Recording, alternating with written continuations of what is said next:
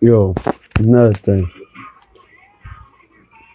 Anybody ever think like, okay, a part of America, right?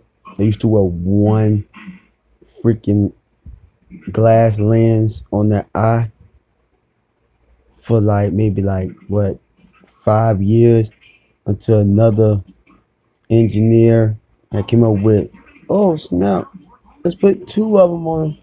Let's put two of them. We call them. I don't know where the word glasses came from. Maybe somebody was just like, oh, eyes. We got glass here. Hmm. I can see through the glass more than I can see without the glass. So let's call them glasses.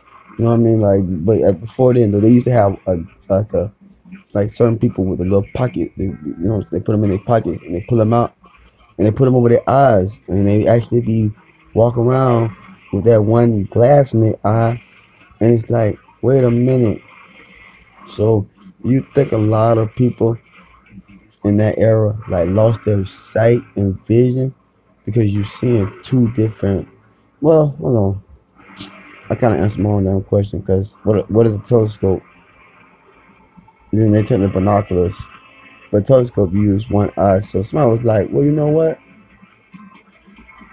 It's a telescope. Let's take this off and let's put it on one of our eyes. Yeah.